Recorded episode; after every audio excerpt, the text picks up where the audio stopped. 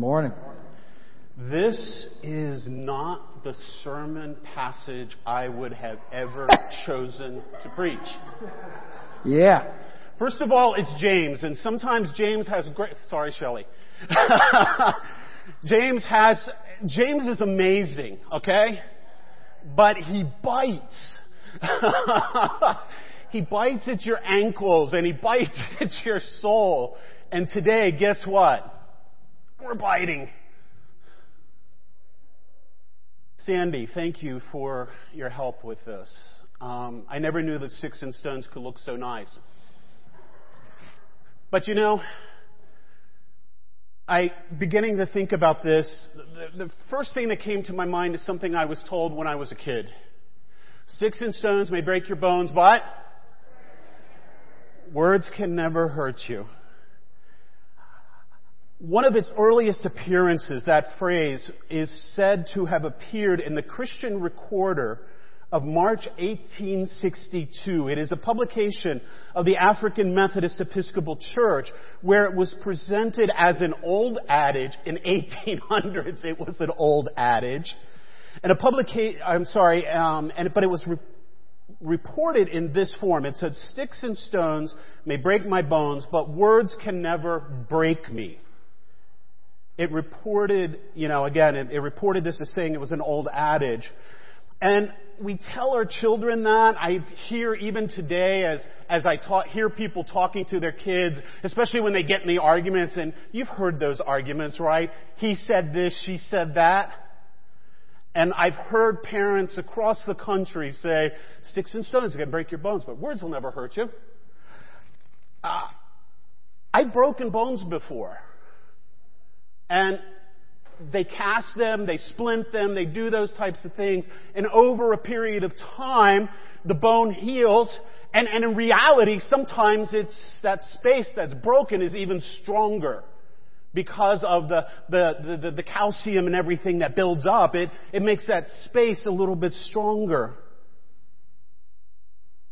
But there are some things that people say that have, they've said to me that they haven't broken my bones, but they've broken my spirit. And they hurt, and they can hurt for a long time.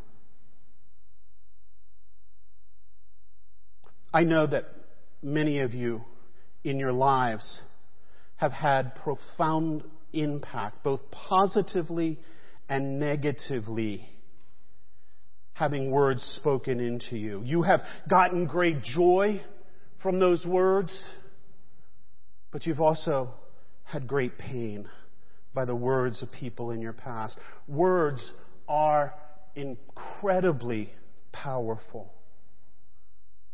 We've all said things that we've been aware might have been wrong, inappropriate, hurtful, or mis, uh, and for a millisecond between the words leaving our mouth and we watch those words go in slow motion across the room into the ears of the person who hears them.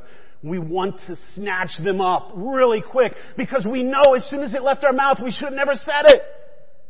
But we can't take it back. I'm sure every one of us has a word or a phrase somewhere in our memory banks that was spoken to us. Perhaps by a parent, a spouse, or someone very close to us. Or maybe you were the one who spoke those words that caused pain. For me, it was a guidance counselor. In senior high, my last year, she looked at me and said, because of a couple choices I made, that I would be nothing in life. I would be an absolute nothing the rest of my life. Now, it did two things to me. One, it made me, because I, am going to tell you something that not many people know. I'm stubborn. you, you, you knew that? there is a stubborn streak in me. And because she said I wouldn't succeed, I did everything in my power to prove her wrong. And not only did I do that, I went to see her every time I had a success and reminded her what she said. but you know, even today, when things are going wrong, I hear that voice in the back of my head that says that you're not going to be anything, you're a failure. And I'll give you a sneak preview of the rest of the sermon. It's when I hear that and recognize I'm hearing that voice that I have to hear God speaking louder saying, you are incredibly made. You can do anything that you set your mind to. You are capable of doing all things. Philippians 4:13 tells me that. And I have to hear that so that it drowns out that noise that's still there for mm, a bunch of years, okay? I don't need to give you any more examples probably than that because you know them. The fault of this happening is not in the stars. It just wasn't meant to hear that so that I would do certain things. The fault is right there with us in our mouths. It is us not, as James told us, taming our tongue. James 3 1 says, Not many of you should become teachers, my fellow believers, because you know that who you teach will be, that those who teach will be judged more strictly. Any of y'all who are teachers, that should scare the bejeebies out of you. And I think what James is trying to say is, is that your words, the words that you teach, what you, what you're saying, is life transformational. Because unlike that adage, sticks and stones may break my bones, but words will never hurt me, words change lives. Coming from a biblical tradition, which was verbal. I mean, we think about, you know, everybody had a Bible, right? Not the early Christians. I mean, there were some some scrolls and things out there, but, but most of what happened was oral. So if we put that in James in context of the fact that what was being taught, what was being shared about the presence and the person of God was being spoken. James is saying if you're a teacher, you will be judged. This verse is a very sobering warning for me and for others that on account of this greater privilege and responsibility that I have as a teacher, God will hold me and you to a higher standard. Quite frankly, I wish that verse wasn't there. But it is, and I know it applies to me and to some of you. So what followers, however, uh, what follows, however, applies to us all so that I want you to hear James 3 9. Okay? I want you to hear these words. With the tongue, we praise our Lord and Father, and with it, we curse human beings who have become made or who have been made in God's likeness. Verse 2 says, We all stumble in many ways. If any of us had never was at fault in what we said, we would be perfect. And there ain't one of us perfect around here. So we have to recognize that, that we are going to, to mess up. But it is up to you and me to hold in check the words that we say. And when we say those other words, we need to be accountable for it. The tongue is so small. Compared to other organs in the body, it is, it is really minuscule. But it causes great damage. You see, that's James' point when he rattles off three very quick examples to illustrate the, dead, the deadliness and the disappointing power of the tongue.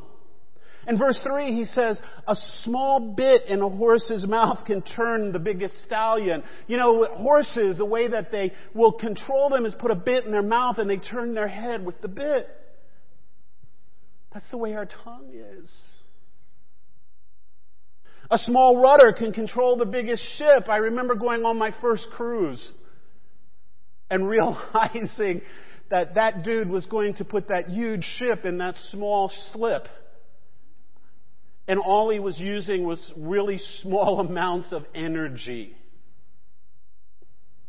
Verse 6, James says, The tongue also is a fire, a word of evil among the parts of the body. It corrupts the whole person, sets the whole course of his life on fire, and is itself set on fire by hell. Gee, thanks, James. We all have a tongue problem. We all have that issue. Think about that for a second, though. The tongue is also a fire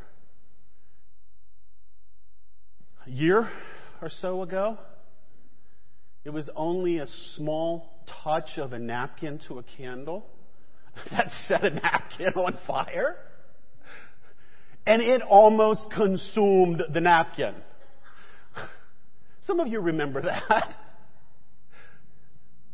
But I think out in the, on the West Coast, all of the fires that have happened, some of them just simply I know of one that a friend of mine was telling me about. Somebody was out motorbiking in a very dry area and a spark came off of the bike and set a fire. Our tongues are like that, my friends. As small as it is, it can cause a lot of damage. The harmful, ungodly things that we say hurt us so many times. Listen to these words of Jesus. In Matthew chapter 12, verse 22, uh, and we're going to go to 37.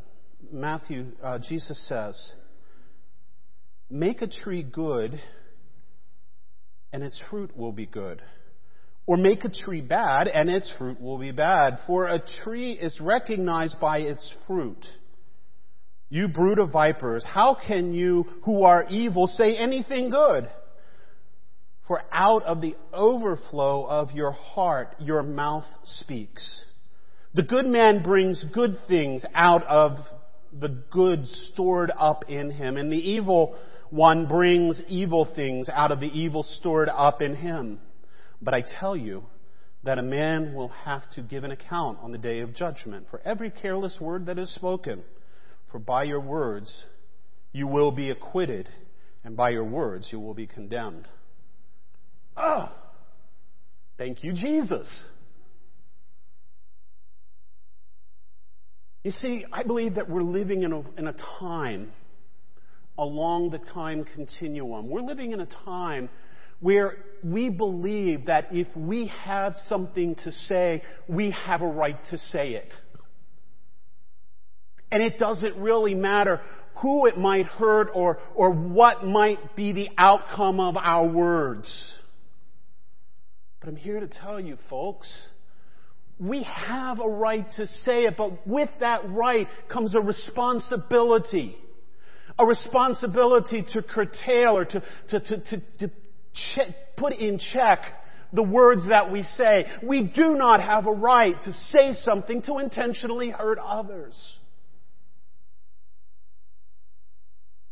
A few sermons ago, I told you that I just kind of stayed away from, I started fasting from the news because it was just driving me crazy. I still do that every so often because I just get so overwhelmed, not with what's going on. I want to know what's going on in the world because I can pray and prayer makes a difference. But I really don't care what other people think about it. Especially when it's hurtful.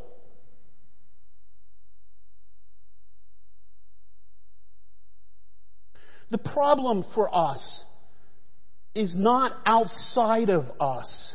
The problem is not with our family. It's not with our boss. It's not with the government. The problem, my friend, is with our hearts. We all have a heart problem, which reveals why we all have a tongue problem. Our tongues merely act as thermometers, showing the world the temperature of our heart. Our bodies are not unlike computers. By themselves, computers do very little. I mean, think about it. Without the programming, this computer, and it is a computer, is useless. But once you insert compute, programming code into the computer, things start happening. Now, most people think that I was like among dinosaurs when I was a kid. You know, we actually went around and carved on stone tablets. Right, guys? Wrong. In computer world, we were among the, the dinosaurs because I had a Commodore at school. Ooh. it had zero RAM memory. when you turned it off, it forgot. So if you got everything in the computer and didn't save it on those floppies, okay, the big ones, then it was gone. I used to love programming Commodores. They, I took a class in school on how to program Commodores to get it to do certain things. And it was a challenge for me because unlike today, you couldn't speak to the computer and it would type for you. You actually had to physically put in all of the characters, all of the numbers, all of the symbols, all of that stuff. And when it was good, it worked beautifully. When it was bad, you just didn't get it. There was a little error that said system error. I hated those words.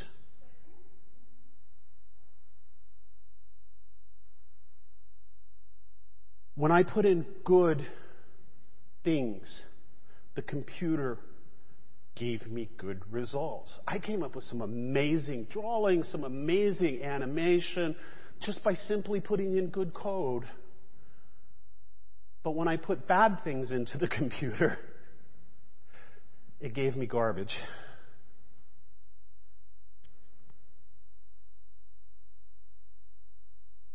If we put good things in,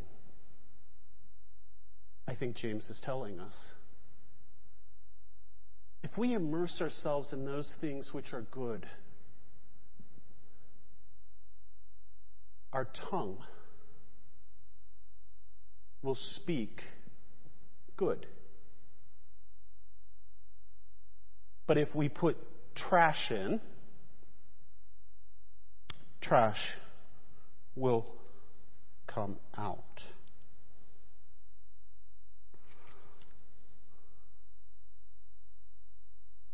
James says, Jesus says, if you are only filling your mind with rubbish, with evil, what's going to come out? Rubbish. Evil. But my friends, the Bible has a different option. In Proverbs chapter 13 verse 3, it says, what, whoever guards his mouth preserves his life he who opens wide his lips comes to ruin. Ephesians 4:29 Let no corrupting talk come out of your mouths, but only such as is good for building up, as fits for the occasion, that it may give grace to those who hear it. Proverbs 18:19 A brother who has been insulted is harder to win back than a walled city and arguments separate people like a buried, buried, barred gate of a palace. Proverbs 10:20 says, "The words of a good person are like pure silver, but an evil person's thoughts are worth very little." Proverbs 11:17 says, "With your soul, when your soul is nourished, when you are kind, but destroy yourself when you are cruel." 1 Peter 3 9 says, Do not repay evil with evil or insult with insult. On the contrary, repay evil with blessing. because to do this you were called also that you might inherit a blessing. My favorite, Proverbs 16:24. Kind words are like, do you know what it is? Honey. Sweet to the soul and healthy for the body. You see, our heart problem is closely linked to our identity problem. We forget whose we are. We forget who owns us. We forget who created us. We forget who we really are. We are children of the Most High God. We are children who have been called by God to be blessings to the world. We are people who have been called to change positively the world. We have been given a heart of God so that we might share that heart with the world.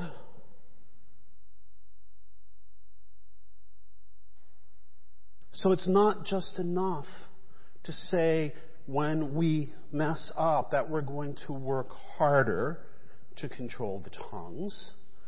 The words we say can never make us right with God. In the same way as an apple on a tree doesn't make the tree an apple tree. It is the very nature of an apple tree that makes the fruit an apple.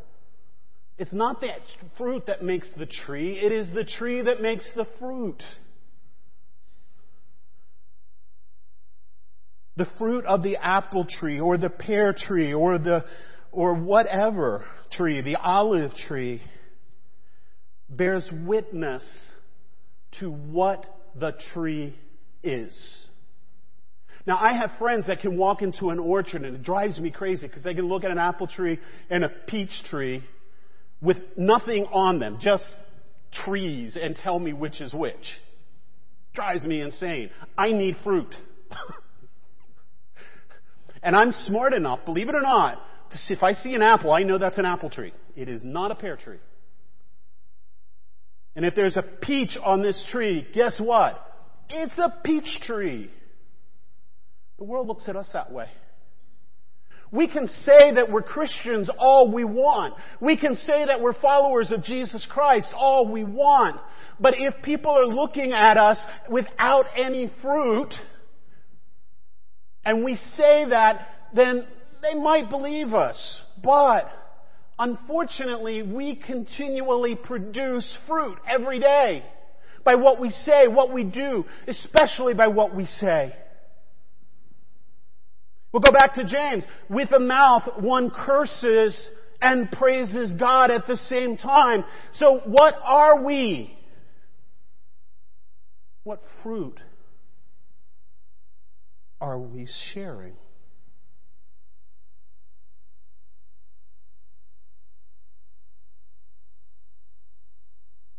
We need the very nature of our hearts to change, my friends. We need to understand whose we are, who we are, why we have been created, why we have been put together as the church.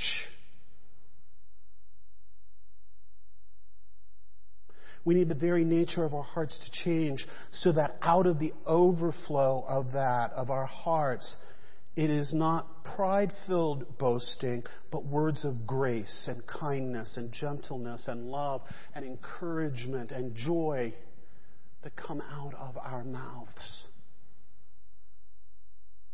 So, what do we do? I wish I could tell you that you could count to 10 and it would be all better.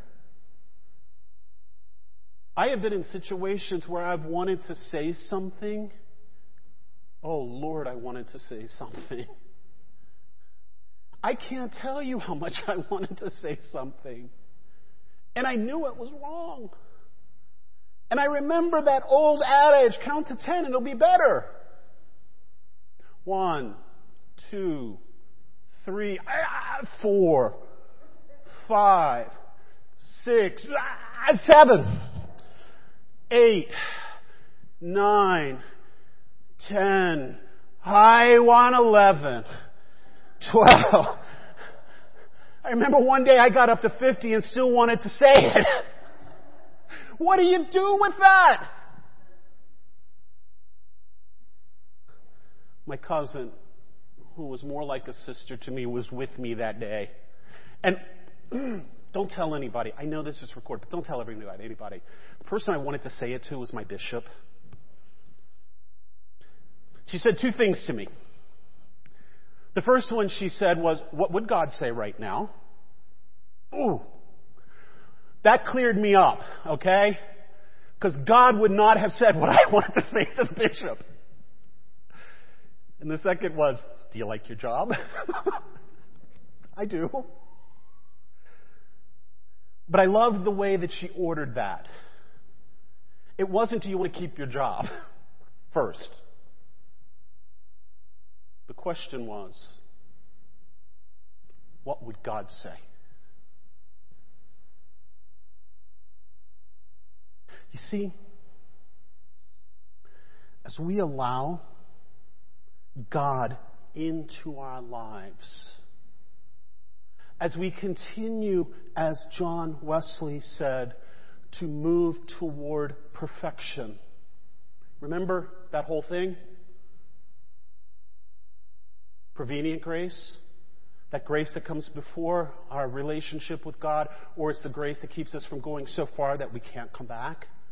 Justifying grace, that, that grace that at the moment that we say yes to the relationship with God and we come back to God who wants and loves us so much. And then he said, sanctifying grace. That grace that God gives us to move to perfection as we live in the process of sanctification, remembering who we are, whose we are, then we will be better able to give words of hope and kindness. So the solution is not working harder. We've got to let God work from the inside out. Lord, don't fix my tongue right now. Fix my heart. Draw me closer to you, God. Let my mind reflect on you.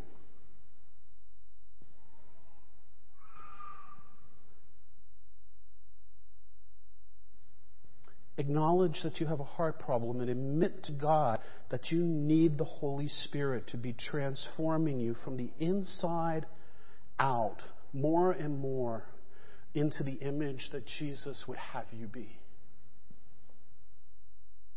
Tell some of your friends about your tongue problem and ask them to hold you accountable. In our office at United Methodist Men, we have a rule. It's unspoken, but we have a rule. When somebody has a particularly hard situation, a client or somebody who was called in, and they just really want to, to get short, and maybe they say something that's not totally inappropriate, but was right on the edge. Our unwritten rule is that if we hear it, we'll go and talk to them and encourage them that we knew that it was a hard situation, but are there other ways that we could have handled that? And the great thing about having seven people in the office, if you start getting frustrated, and this is one of our fixes, send them to somebody else so that you can breathe. Have a friend to be accountable to. We all have a tongue problem, which is related to our heart problem. Our tongue is not, is not a thermostat that controls our heart. It works the other way.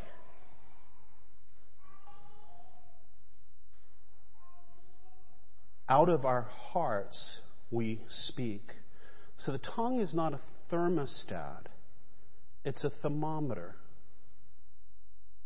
It's a thermometer that says where we are at that particular point in time and our words confirm we are great sinners many times.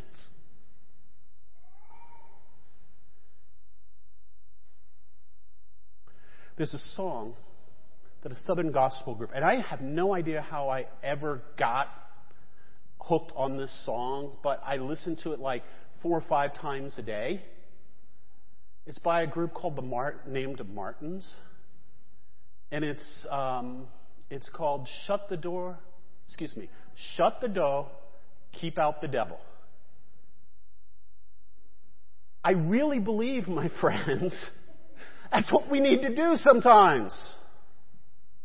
As we get the garbage coming into our mouths, our tongue is so strong that it begins to be affected by what comes in, and what comes in goes out. The problem is it just doesn't affect us. Sticks and stones may break your bones, but words will cause harm. So may our words be tempered through Jesus Christ, who is a great Savior. Allow Christ to come into your lives, our lives. Allow Christ to change your heart. Allow Christ to be the thermostat of your tongue that will control your tongue. Allow Christ to open you up, not to speak words of harm, but to speak words of praise, to speak words of growth, to speak words of hope to God's people. Sticks and stones can break your bones. So if you didn't get them before you, as you came into the sanctuary today, out in the Narthex area, there are some sticks and stones. I would encourage you to take a stick and a stone home with you. or maybe to work with you. Or wherever you have the hardest time controlling your tongue. Put it in a place that will remind you.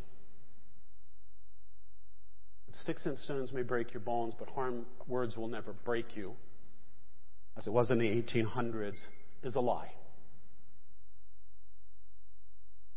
Words do harm. Negative words do harm. But God's words, God's presence, God's Spirit in us can overflow and our words can be sweet as honey, changing the lives of people that we encounter. May God, my friends, use you to be instruments of God's praise, God's hope, God's love, God's forgiveness, God's acceptance, and God's power to this world that desperately needs it. Amen.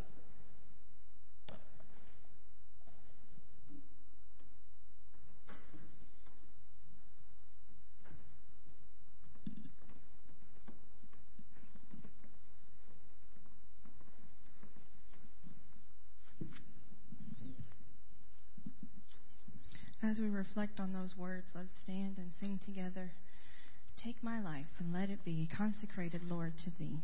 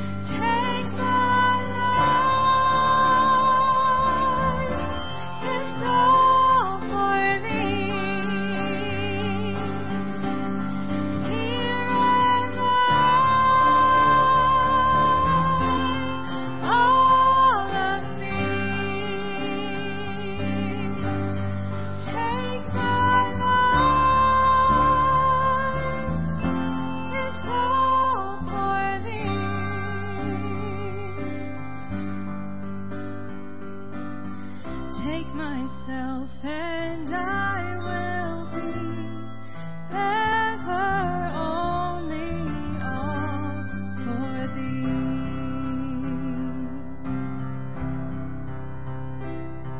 Take my life, O Lord. My hands, my feet, my mind, my soul, my, my very being, and my tongue. And let it be used to glorify you. As you go forth from this place, remember that words are powerful. Use them seasoned by God's love. Use them seasoned by God's grace. Remember that God loves you and wants to use you in mighty ways. So go forth and serve the world. In the name of the Father, the Son, and the Holy Spirit, be the hands, the feet, and the mouth of Christ in this world. Amen. Amen. You're dismissed. Go with God this week.